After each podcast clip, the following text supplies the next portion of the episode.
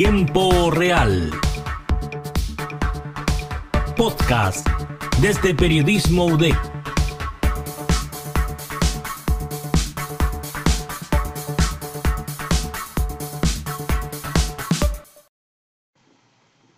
Hola, bienvenidos a un podcast de lo cotidiano que llevamos con Agustín. Agustín, ¿estás por ahí?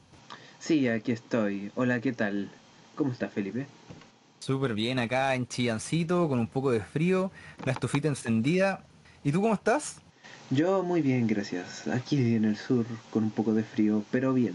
Agustín, ¿cómo es ir al supermercado en pandemia?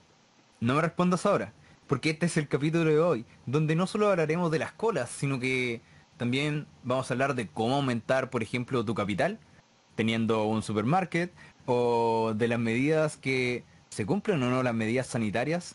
Y lo más importante, ¿cuáles son realmente las medidas sanitarias?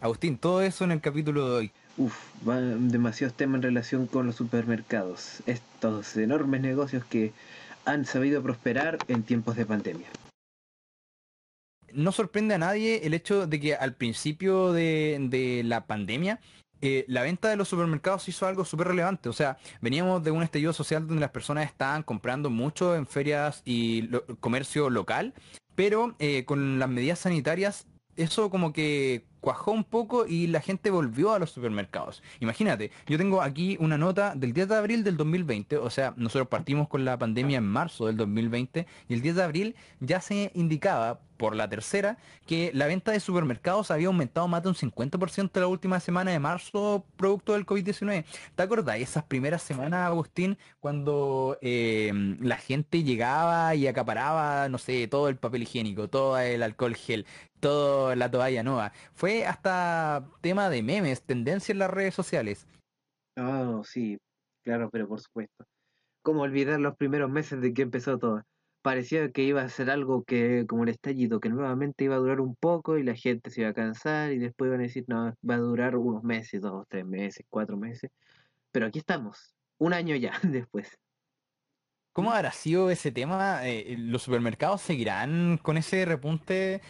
El IMASEC de marzo del Banco Central eh, de este año eh, nos dio que la economía o la actividad económica creció un 6,4% en marzo de 2021, una cifra que ha sido la mejor desde el estallido social e incluso más alta desde junio de 2018, la cual fue el mejor momento, por así decirlo, antes del estallido.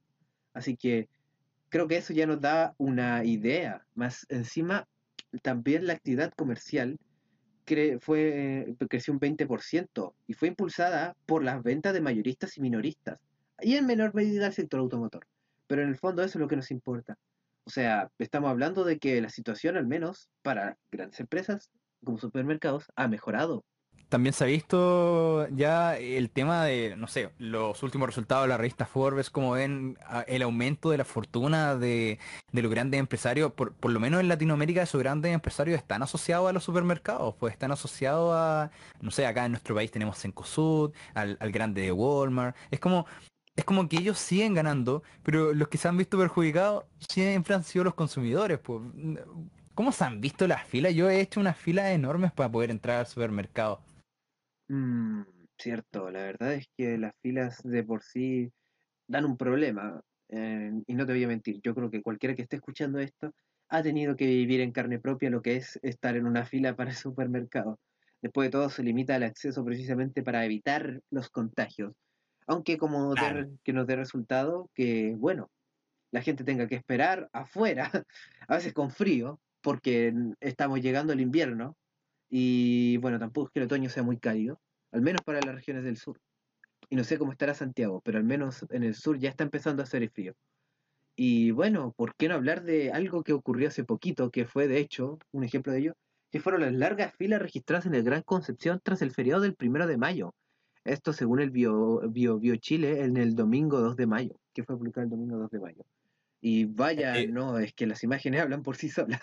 o sea, hay gente esperando con un día bastante gris y se ve y se ve que la lluvia parece que fue un poquito un poquito de lluvia, así que no es agradable estar así en ese momento. Yo creo que he sido parte de esa postal.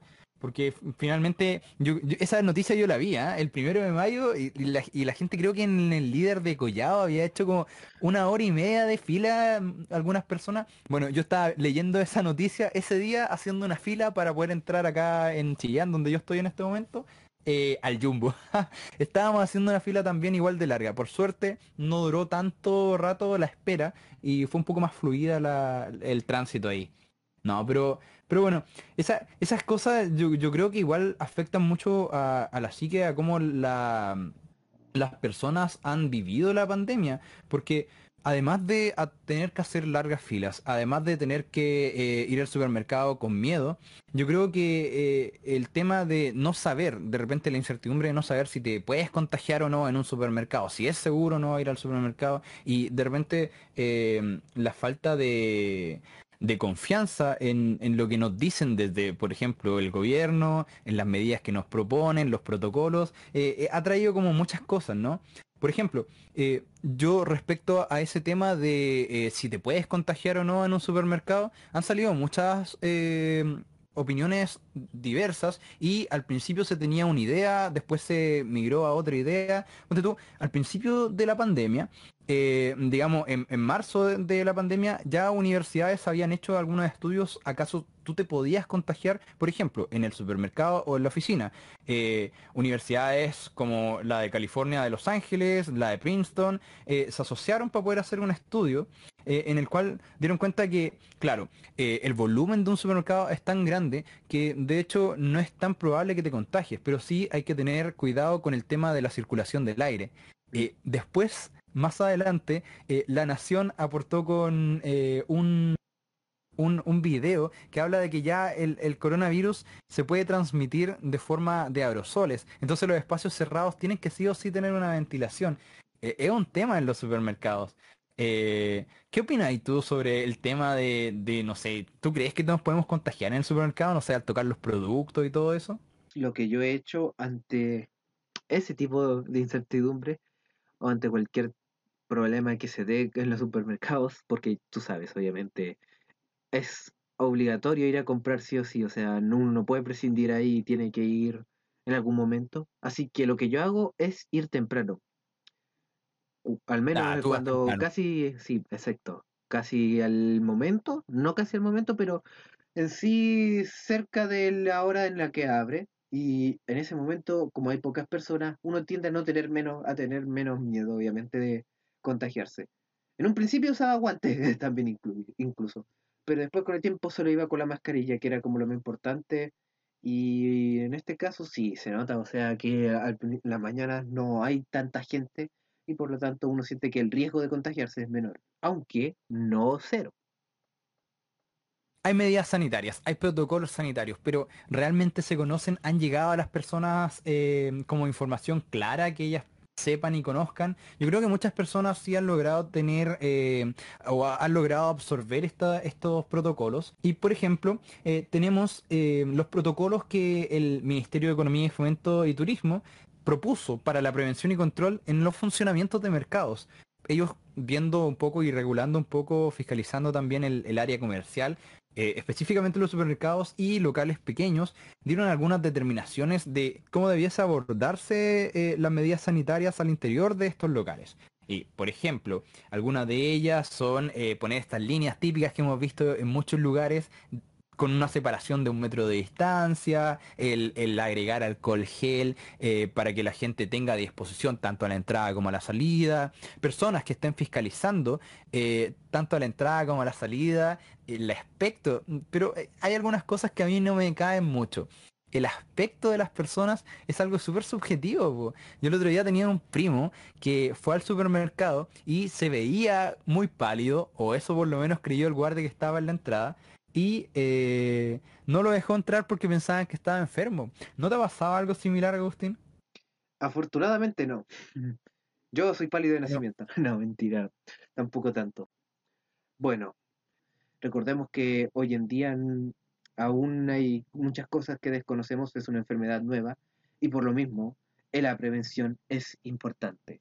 Así que eso, lávense bien las manos, cúbranse bien la nariz y la boca y cuídense porque la situación es complicada.